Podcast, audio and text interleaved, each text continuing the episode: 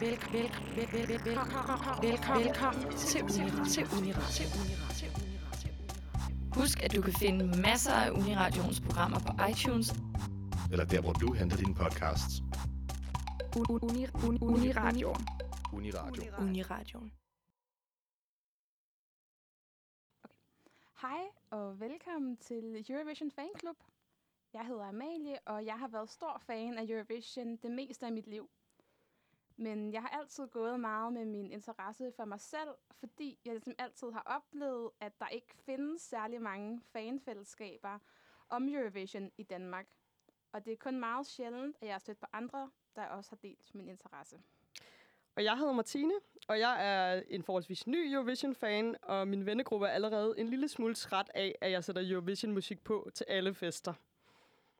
Og derfor så leder vi efter dem, der har lyst til at tage del i vores besættelse af Eurovision, eller i hvert fald lidt med og enten blive forarvet eller forbløffet, når vi fortæller jer om 64 års fejring af europæisk musik. Øhm, vi vil gerne invitere ind i vores fanklub, som hylder alt det, som Eurovision først og fremmest er. En kæmpe stor musikalsk fest. Så åbn champagne, find flagene frem og træd ind i Green Room. Og så er det ellers bare at sige, Good evening, Europe! Og det var Loreen med Euphoria, som vandt Eurovision i 2012. Ja, og Amalie og jeg, vi, øh, vi mødte hinanden faktisk over det her Eurovision. Og det gjorde vi, fordi at jeg fik den her idé til at lave radio om Eurovision. Og så lagde jeg en story ud på Instagram for noget længere tid siden, hvor Amalie kommenterede, øh, hvilket gjorde, at jeg fandt ud af, at hun også var fan. Og det er meget sjældent, man sådan finder fans ude i det virkelige liv.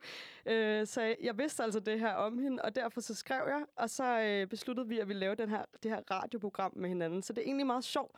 Vi kender egentlig ikke hinanden særlig godt. Nej. Øhm, og det tror jeg også, der kommer noget rigtig godt ud af, fordi udover at vi kender hinanden så godt, så, øh, så er vi også meget forskellige.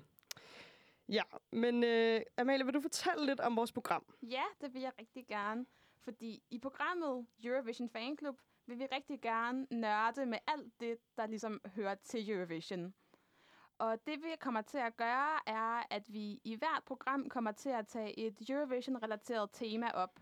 Og i nogle programmer vil vi gerne invitere en gæst ind i studiet, som har en særlig holdning eller en særlig viden om det emne, som er tema for vores program. Og i løbet af programmet vil vi gerne spille nogle af alle de gode Eurovision-sange, der findes, men som passer til dagens tema. Og så vil vi gerne gøre opmærksom på, at hvis du hører udsendelsen på podcast, så har vi desværre ikke rettigheder til at spille de sange, som vi spiller i programmet direkte. Men vi har fundet en løsning. Og det er, at vi har lavet vores egen Spotify-playliste, der hedder Eurovision Fan Club. Og der vil vi gerne lægge, altså der lægger vi de sange ind, som vi spiller i programmet, i den rækkefølge, som vi spiller sangene i. Så du kan bare gå ind og sætte det nummer på, som vi præsenterer i liveudsendelsen, inde på vores øh, Spotify. Og det du skal gøre, er bare at gå ind på Uniradions Spotify-profil og finde playlisten Eurovision Fan Club. Yes, og vi vil jo gerne gøre det her radioprogram lidt sådan interaktivt, og derfor så øh, synes vi, det kunne være fedt, hvis at vi kunne få nogle lytterønsker. Øhm, så hvis du hører den her live-udsendelse, så kan du altså skrive til mit nummer 23 61 01 42. Og på det her nummer, der, eller i den her besked, der skal du skrive, hvilken sang du vil høre, og hvorfor du gerne vil høre den. Du må også godt skrive, hvor du sidder, og hvad du er, du er i gang med at lave. Ja, først så vil vi øh, fortælle lidt om, hvem vi er ud over Eurovision. Så Amalie, hvem er du? Ja, det vil jeg gerne fortælle. Jeg hedder som sagt Amalie, og jeg er 22 år gammel, og så studerer jeg på 5. semester på dansk. Øh, jeg bor på Amager i en lejlighed, men jeg kommer fra Vandløse. Og vi blev enige om, at få ting siger så meget om en person, som de ting, man elsker og man hader. Så jeg elsker solnedgangen, alt med kanel, New Moon-bogen, rødvin, kortspil, skoven og en rigtig god fest. Til gengæld, så hader jeg hedebølge, mayonnaise, duer, lockdown og når folk fælder træer. Og så vil jeg også gerne fortælle lidt om vores musiksmag ud over Eurovision. Og min musiksmag er generelt meget sådan præget af popmusik og bangers og gode omkvæd helt generelt. Min yndlingssanger har altid været Taylor Swift, og hende har jeg været fan af næsten lige så længe, som jeg har været fan af Eurovision. Og ellers så kan jeg rigtig godt lide Lana Del Rey og Veronica Maggio. Og så er det også meget karakteristisk for min musiksmag og mit sådan, musiksyn i forhold til Eurovision, at jeg ikke gør forskel på Eurovision-musik og alt andet musik. For mig er der bare nogle sange, der har været med i en konkurrence, og nogle sange, der ikke har været med i en konkurrence. Altså Eurovision. Men for mig er det sådan lidt, altså det, er det den samme ting. Det hele er musik. Og en anden ting, vi rigtig godt kan lide ud over Eurovision, det er at spille bedserviser. Og min yndlingskategori i bedserviser er helt klart musik. Men øh, ellers så er jeg også rigtig glad for kategorien tv og for kendte. Så jeg er jo bare glad for popkultur i det hele taget. Ja, øh, jeg hedder Martine, og jeg er 26 år gammel. Øh, jeg læser dansk på første semester på kandidaten, og jeg bor i Vandløse.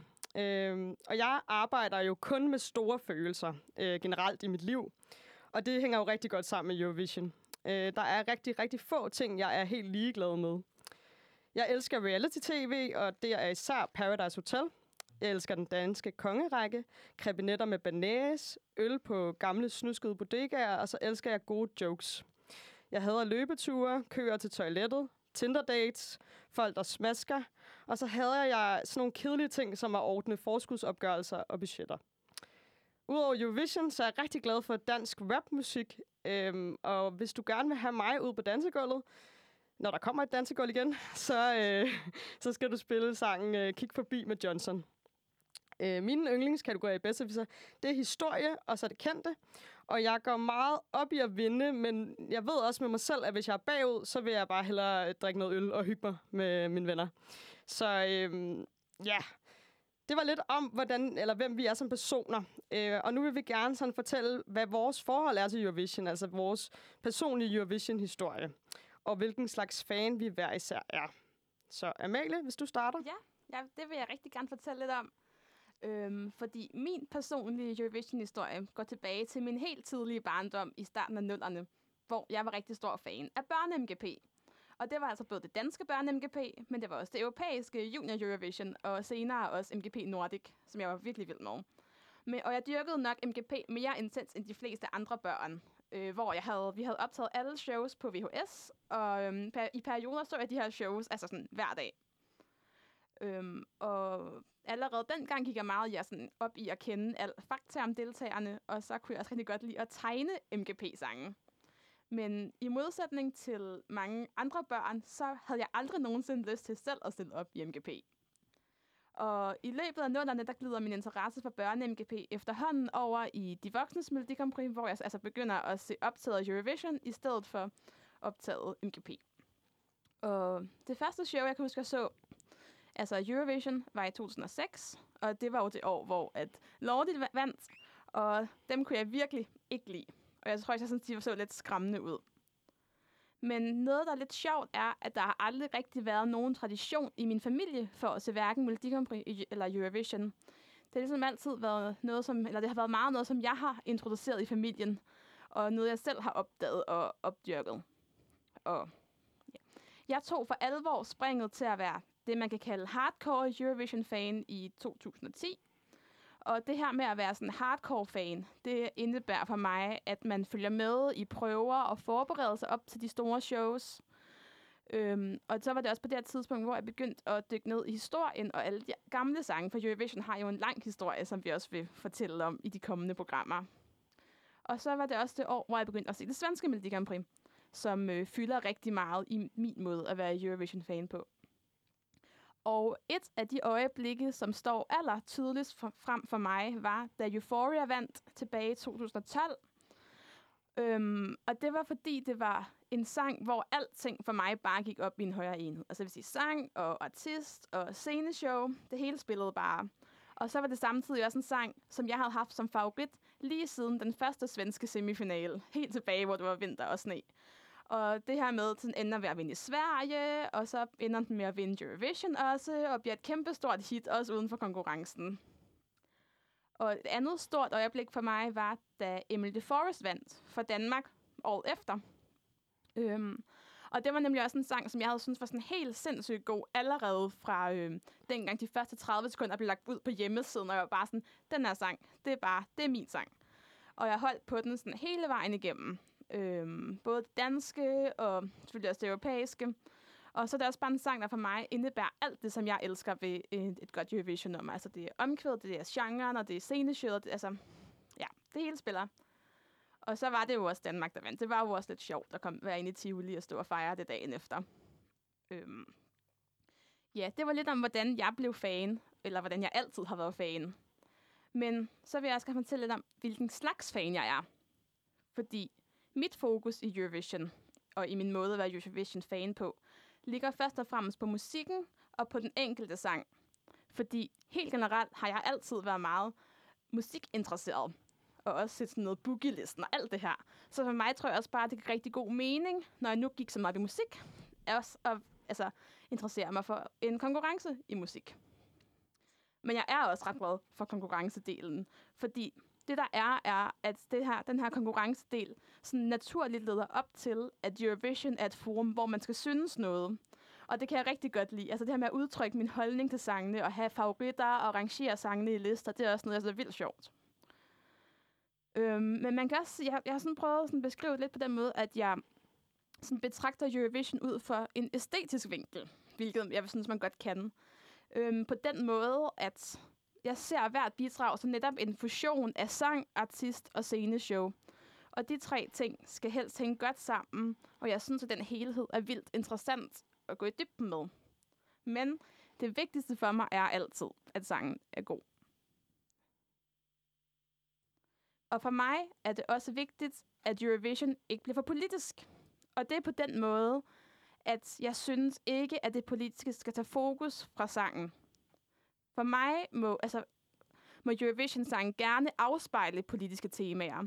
Altså, jeg synes, det er fint nok, at en sang handler om, om MeToo eller om klimaet, for eksempel, som jo også er virkelig vigtige emner.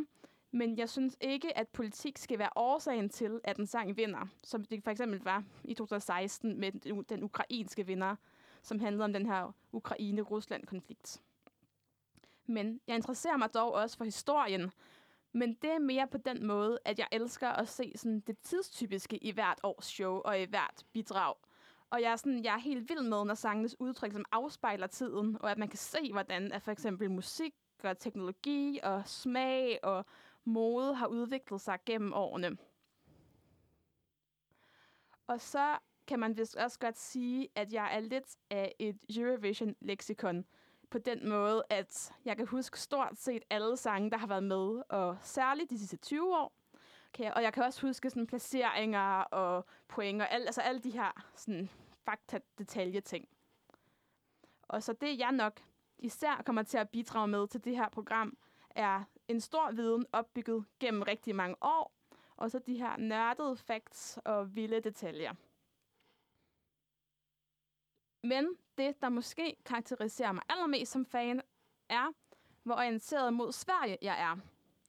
Og jeg går faktisk mere op i den svenske Melodifestivalen, som kører over seks uger hver vinter, end selve Eurovision, hvis jeg skal være helt ærlig. Og musikalsk er jeg også ret glad for den her meget sådan, svenske, ABBA-inspirerede lyd med de store sådan, catchy omkvæd. Og en sang, som beskriver og, og sammenfatter min Eurovision-interesse meget, er en sang, der hedder Invincible med Carola. Der, og den sang deltog fra Sverige i 2006, som jo var det år, hvor jeg så Eurovision for første gang. Og den her sang var altså min store favorit dengang, og flere år efter, som min yndlingssang, da jeg var barn. Og hun blev nummer 5 med den her sang Invincible. Men Carola er jo en af Sveriges største Eurovision-stjerner, som har deltaget tre gange, og hun vandt hele konkurrencen i 1991 med Fanget af en stormvind. Men Invincible har i mine øjne alt, hvad en god Eurovision-sang skal kunne. Den har den her stille begyndelse og et stort episk omkvæd, og så kulminerer den til sidst. Så nu vil vi gerne, nu skal vi høre Carola med Invincible. Ja, det var Invincible med svenske Carola. Og så vil jeg jo fortælle lidt om, hvordan jeg er fan. Og modsat Amalie, så er jeg jo en meget ny fan. Og det kommer I nok også til at mærke på os, hvor Amalie nok kommer til at komme med de her vilde fun facts, og vi har også øh, snakket lidt om, at hun skal have sådan en håndsoprækning, når der er noget, hun gerne vil sige til, til det, jeg kommer frem med, fordi hun jo har alle de her årstal, der bare sidder på ryggraden. Øh, og det er slet ikke sådan, jeg kommer til at gå til det her. Jeg tror, jeg har lidt det der mere brede perspektiv i det. Øhm, det historiske og det politiske, og det mere kontekstpræget. Øhm, og ja, øh, jeg er jo nok også først begyndt for nylig at gå rigtig op i det. Øh, da jeg var lille, så sad vi he- hele familien sammen og sad med hver vores atlas og fandt alle de her små lande sammen, som deltog. Og derfor har jeg altid set det med min familie, og jeg har egentlig også øh, fulgt med i børne-MGP rigtig meget. Så meget, at vi også besluttede i 6. klasse, at vi gerne ville skrive vores egen Eurovision-sang, eller vores egen Melodi Grand Prix-sang. Og det gjorde vi. Vi skrev en, som så handlede om vores klasselærer, øh, og vi havde lavet den her helt gennemførte koreografi, hvor vi havde vores matchende outfits og øvede den i frikvarteret. Men så fandt vi desværre ud af, at man måtte ikke bruge en melodi, der allerede var taget. Og vi havde taget melodien for at danse i måneskin. Så derfor så kom sangen desværre aldrig med. Øh, men den lød altså noget i retning af, vi går i 6. her er der fest hver dag. Nu kommer Gertrud ind. Hun har en masse ting. og det var, det var ikke det bedste rim, man kunne lave. Lidt, øh, som, som dansstuderende kunne jeg godt være lidt flov over det. Men uh, ja, jeg er altså først blevet fan, sådan rigtig fan de sidste fem år, vil jeg selv sige. Det er sådan noget med, at man sidder her med sine venner hver gang. I maj, der er Eurovision, og går rigtig meget op i det her med, at det er te- en temaaften, så man tropper op i det der vilde glimmer-outfit, og laver bingoplader, og drinks, og quizzer, og så egentlig også meget det der med, jeg går meget op i voteringen, så når man når til det punkt, så er der helst ikke nogen, der skal snakke overhovedet, fordi så skal jeg høre, hvad alle siger, og jeg skal se alle pointene. Det går jeg rigtig meget op i. Men hvorfor er jeg egentlig fan? Altså, jeg tror, det har meget at gøre med, at jeg er sådan lidt en håbløs nationalromantiker. Jeg ser landskampe, øh, selvom jeg synes, at sport er virkelig, virkelig kedeligt, så ser jeg landskampe af den grum, grund at, at det jo er Danmark, og de repræsenterer Danmark. Jeg bliver meget hurtigt fanget af den der nationale stemning, når man står sammen som land. Øh, og derfor så ser jeg også nogle gange de OL-discipliner, som Danmark stiller op i, hvilket ikke altid er de sjoveste discipliner. Øhm, men, men så sidder man der hjemme i sofaen og bliver helt stolt på sit lands navne, øh, eller vegne hedder det. øhm, ja, for nylig så genså jeg, genså jeg det her klip fra Green Room, hvor brødrene Olsen vandt i 2000. Og det er noget, som jeg blev helt vildt rørt over. Jeg sad bare alene på mit værelse og så det her klip med de her to gamle mænd, der finder ud af, at de faktisk har vundet over en hel masse unge piger, som på faktisk i 2000 var der rigtig mange unge mennesker, der stillede op. Men det var altså brødrene Olsen, der løb med sejren, og det var bare en virkelig sjov kontrast. Men jeg blev meget rørt over at se dem være glade og se hele sådan crewet stå og kramme ind i Green Room. En anden grund til, at jeg tror, jeg er fan, det er, fordi jeg går rigtig meget op i den her Eurovision-filosofi, som jeg synes, det er. Øh, det er det her med, at Eurovision er en platform, hvor man gerne må være overdrevet, man må gerne være vild og følelsesladet, og man skal aldrig skrue ned for sig selv. Det er sådan noget, jeg plejer at gå og sige, sådan, aldrig skrue ned for dig selv, fordi Øh, der er så mange, der prøver at, at sige, hvordan man skal være, og, og hvordan man ikke skal være. Men, men hvis man har lov til at græde, eller man, hvis man har lyst til at græde i offentligheden, skal man gøre det, og hvis man har lyst til at tage en stor rød balkjole på i skole, så skal man også gøre det. Jeg synes ikke, man skal tænke så meget over alle de her sociale regler, som vi går og øh, slår os selv i hovedet med hver eneste dag. Så den der Eurovision-filosofi, den kan jeg virkelig godt se noget i. Ja, og så er det altid alt det her øh, kontekst... Øh, øh, Øh, noget med det historiske, det politiske, det kulturelle, og, og så også det her, det ekstraordinære outfit på scenen, eller den der overraskelse, hvor der er nogen, der lige skifter tøj på en eller anden dramatisk måde. En, som jeg i den sammenhæng lagde meget mærke til, det var Conchita Wurst, øh, som i 2014 gik på scenen i København med en guldlang glimmerkjole og et skæg. Øh, den her østriske musiker, og øh, med sangen Rise Like a Phoenix, og det blev jeg altså virkelig fascineret, i, øh, fascineret af, og det er meget fordi, altså jeg synes, der ligger en styrke i Eurovision-scenen, øh, fordi den har så, det er så stor en modtagerskare, så, så jeg synes faktisk, at det skal bruges til at nedbryde tabuer og belyse politiske emner, og så generelt afspille, afspejle de samfund, som konkurrencen repræsenterer. Jeg synes også, der skal være plads til kærlighedsballader, men jeg synes, sangene skal kunne ture provokere og skubbe til grænsen for, hvad der kan blive vist på en Eurovision-scene. Og jeg vil også gå så langt til at sige, at det bør de altså gøre. For mig er Eurovision i høj grad en fejring af mangfoldighed, både i forhold til kultur, nationale identiteter, køn og seksualitet.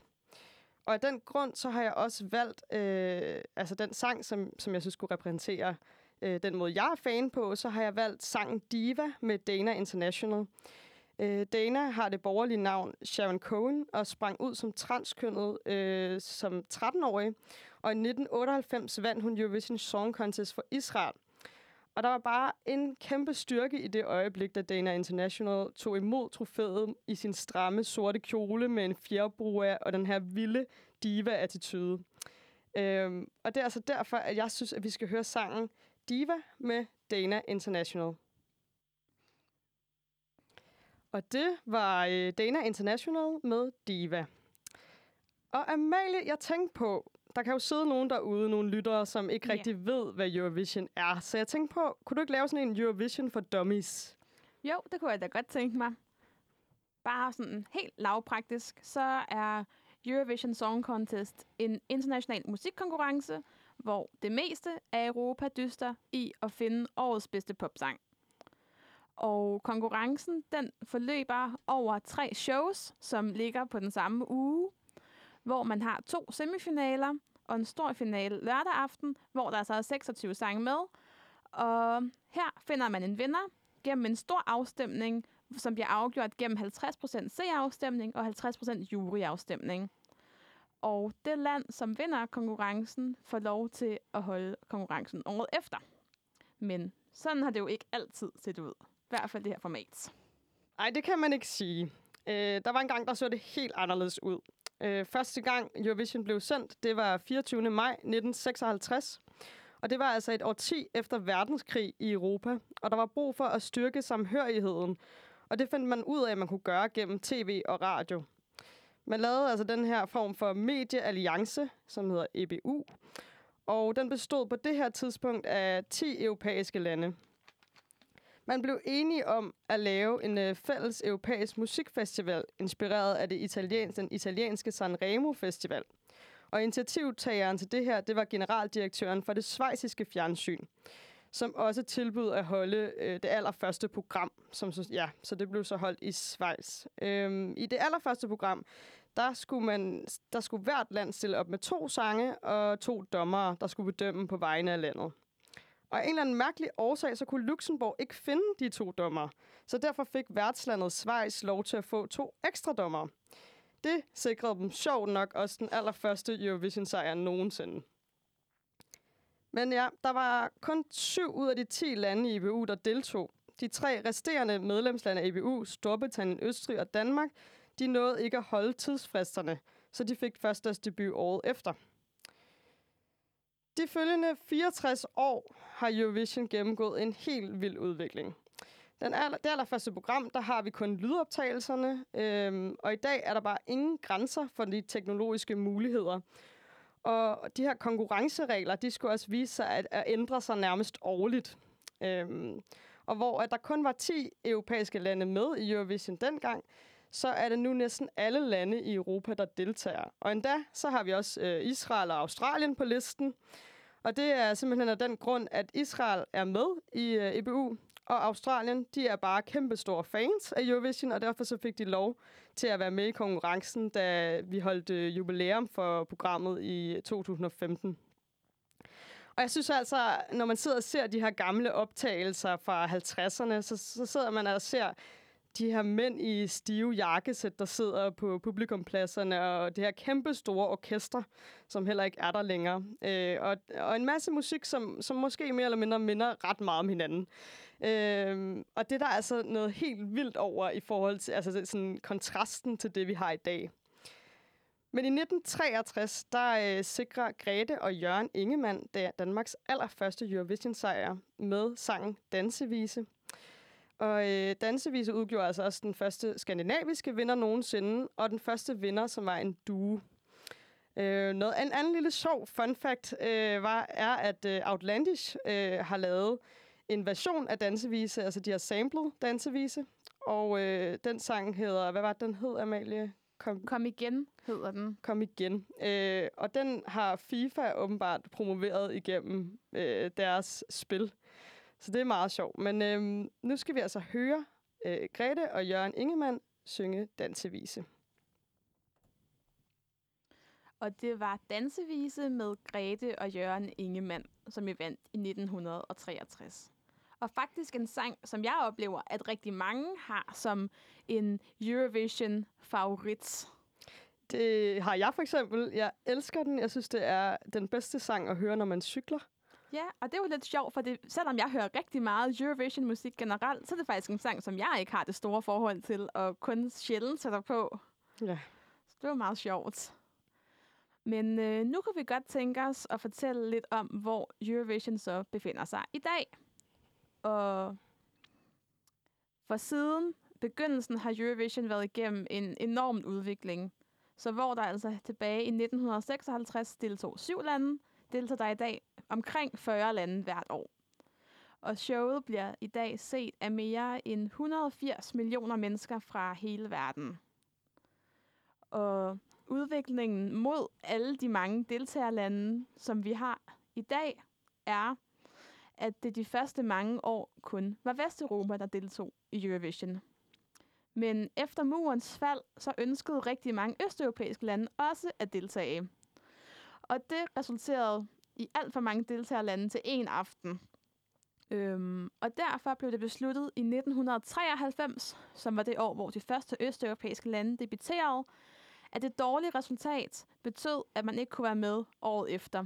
Og det gik blandt andet ud over Danmark, som deltog med under stjernerne på himlen i 1993. Men i 2004, så tog man konsekvensen af, at flere og flere lande skulle holde pause, fordi der altså var så mange lande, der ville deltage. Og derfor så indførte man en semifinale, så alle, lov, eller alle lande fik lov til at deltage hvert år. Dog var de 10 bedste lande fra året før stadig direkte kvalificeret i finalen. Det kørte man så med nogle år, og i 2008 lavede man igen konceptet om, så man nu indførte, at der var en semifinal mere, og man altså havde to semifinaler. Og det betød, at alle lande nu skulle igennem semifinalen, og på den måde sikrer man også ligesom, det bedste og det mest færre show. Det er kun fem lande, som aldrig deltager i semifinalen, men hvert år er direkte kvalificeret i finalen. Og det er dem, man kalder for Big Five, som er de store vesteuropæiske lande, som er Tyskland, Frankrig, Storbritannien, Spanien og Italien. Øhm, men man spekulerer dog i, om det nødvendigvis er en fordel at være direkte i finalen, fordi det er nemlig sådan, at alle landene, på lige på nær måske Italien, meget ofte får dårlige placeringer i finalen, og det er måske fordi, man kun hører deres sang én gang. Måske er det fordi, at de ikke har så mange såkaldte venner blandt de andre lande, som kan stemme på sig. Eller måske er det fordi, at en automatisk finaleplads betyder, at de ikke behøver at gøre sig lige så umage med at sende en god sang, fordi de altså ikke behøver at kvalificere sig til finalen. Ja, Danmark er jo et af de lande, der skal kæmpe sig for at komme kæmpe sig vej til finalen, og ikke bare snyder derhen. Øhm, og vi har jo vundet tre gange. Øh, vi vandt jo, som sagt, med Dansevisen i 1963. Så vandt vi med Smuk som et stjerneskud i 2000. Og med Only Teardrops øh, af Emily Forrest i 2013. Øhm, og det er det samme antal, som Norge har vundet. Men vi er altså håbløst dårligere end Sverige, for de har vundet seks gange. Øhm, ja, altså, vi kan alle sammen godt blive enige om, at det er på tide, at Danmark skal vinde. Der er jeg så ikke helt enig, fordi man skal jo tænke på, at der er 40 lande med i det her show. Så på den måde kan man sige, at det faktisk er ret flot, at Danmark har vundet både for 7 år siden og for 20 år siden. Fordi man kan jo sige, at jeg skulle jo egentlig gå 40 år, hvis alle lande skulle nå at vinde lige mange gange. Ja, det er så rigtigt nok. Vi vil også gerne fortælle lidt om, hvilke sange Danmark typisk stiller op med. Fordi det er sådan, at man inden, fra, inden for Eurovision-kredse ofte taler om, at bestemte sådan, lande eller nationer, deres sange også sådan, bliver karakteriseret af bestemte træk.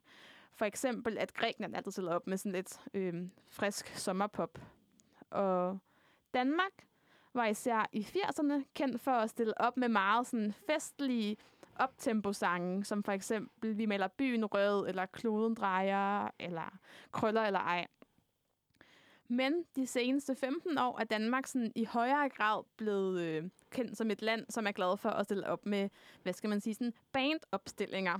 Og det er for eksempel sådan noget som A Friend in London, der sang New Tomorrow i 2011, eller Brinks Believe igen fra 2009. Ja, men og, og Danmarks øh, øh, finaleplads, det får, den får man altså gennem vores øh, Melodi Grand Prix. Øh, og i år, der er der nok mange af jer, der kan huske, at øh, det blev afholdt uden publikum. Øh, hvilket så resulterede i, at, fan, at hvad Frante øh, dansede rundt og sang omkring de her tomme stole, og Hella Juve og Rasmus Bjerg lavede nogle meget øh, dårlige pingpong-jokes, øh, hvor efterfulgt af noget dåselatter og dåseklap. Øhm, så det var, jeg synes, det var et lidt pinligt show. Ja, det er jeg enig i dig, med dig i. til gengæld så vandt Ben og Tan med sangen Yes, og, og den mener jeg faktisk ville have haft en rigtig god chance i den internationale konkurrence. Mm. Men det finder vi desværre aldrig ud af, fordi de kommer altså ikke direkte med i finalen. Til gengæld må de gerne stille op igen med en anden sang. hvis de har lyst. Ja, hvis de har lyst. Ja. Noget andet, som også er meget sjovt ved Danmarks eller deltagelse i Eurovision, er, at vi havde en meget lang pause, hvilket øh, nogle lande en gang imellem tager. Og det, det var altså i 70'erne, hvor Danmark sidste gang deltog i 1966 med Ulla Pia og den meget øh, passende sangtitel Stop, mens lejen er god. Og vi havde også den her pause på 12 år, hvor vi først vendte tilbage i 1978 med Mabel og Boom Boom, som de fleste nok husker. Og årsagen til det var blandt andet det her med, at Eurovision i Danmark i hvert fald ofte bliver anset for at være, sådan, være noget lidt sådan, noget lavkulturelt og noget ikke så fint. Og det kan man så se i kontrast til Sverige, hvor at med deres Melodifestivalen øh, er helt anderledes prestigefyldt, hvor de, altså sangene fra Melodifestivalen dominerer hitlisterne hele foråret, hvilket jo sjældent sker i Danmark. Og der er mange artister, som faktisk får deres gennembrud i Melodifestivalen. Og i Danmark er Melodi Grand Prix desværre tit noget, som store artister gør, når der ikke er så meget gang i karrieren mere. Men det vil vi jo gerne lave om på. Ja, jeg kender i hvert fald ikke så mange musikere, som tør stille op i Melodi Grand Prix. Men øh, nu må vi se, om det er noget, der ændrer sig. Men Amalie, øh, holder du egentlig med Danmark hver eneste gang? Nej, det gør jeg faktisk ikke, og det er jo lidt sjovt, fordi jeg er jo meget, øh, jeg har jo meget fokus på sangen, og jeg holder simpelthen den sang, jeg synes er bedst. Så det vil sige, at hvis Danmark ikke har en sang, jeg kan lide, så er det faktisk overhovedet ikke vigtigt for mig, hvordan Danmark klarer sig, eller om vi overhovedet kommer i finalen. Og der er jeg jo øh, den store dansker-fan, så derfor så holder jeg med Danmark hver eneste gang. Og det er også øh, ligegyldigt, om de stiller op med øh, Kølikaj, øh, som prøver at rappe sig til en sejr, så holder jeg så stadig med Danmark. Men i forlængelse for det, af det, så vil jeg gerne sætte øh, sangen Tænder på dig med Jakob Svejstrup på. Og det er altså det her store hit, øh, som man altid kan høre, når man er på floor. Så her kommer Jakob Svejstrup med Tænder på dig. Og det var Tænder på dig med Jakob Svejstrup fra 2005, der fik en rigtig fin 9. plads for Danmark i Eurovision, som vi delte med Norge.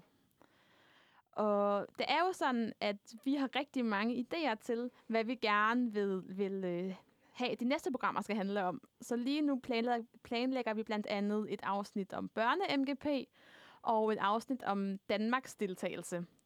Ja, og så kunne vi godt tænke os et program, der har den her politiske vinkel. Øh, så havde vi en idé med et program, der kunne handle lidt om de her Eurovision-regler, og hvordan man sætter konkurrencen op. Og så måske også øh, et program, der handler om den kulturelle vinkel. Men næste gang kommer det til at handle om en historisk gennemgang af de forskellige årtier i Eurovisions historie, og de bølger, som har præget konkurrencen frem til i dag. Ja, udover temaet, så øh, kan I i hvert fald forvente en masse god musik, øh, nogle spændende diskussioner, gode fun facts. Og så har vi helt sikkert planer om at skulle have gæster med. Øhm, og så ellers så bare en hel masse feststemning i en tid, hvor vi faktisk alle sammen godt kunne mangle lidt fest i coronatider. Øhm, og så vil jeg sige, at hvis man har nogle idéer til temaer eller gæster, øh, bare nogle kommentarer til programmet, så må man meget gerne skrive ind til min mail, martinemax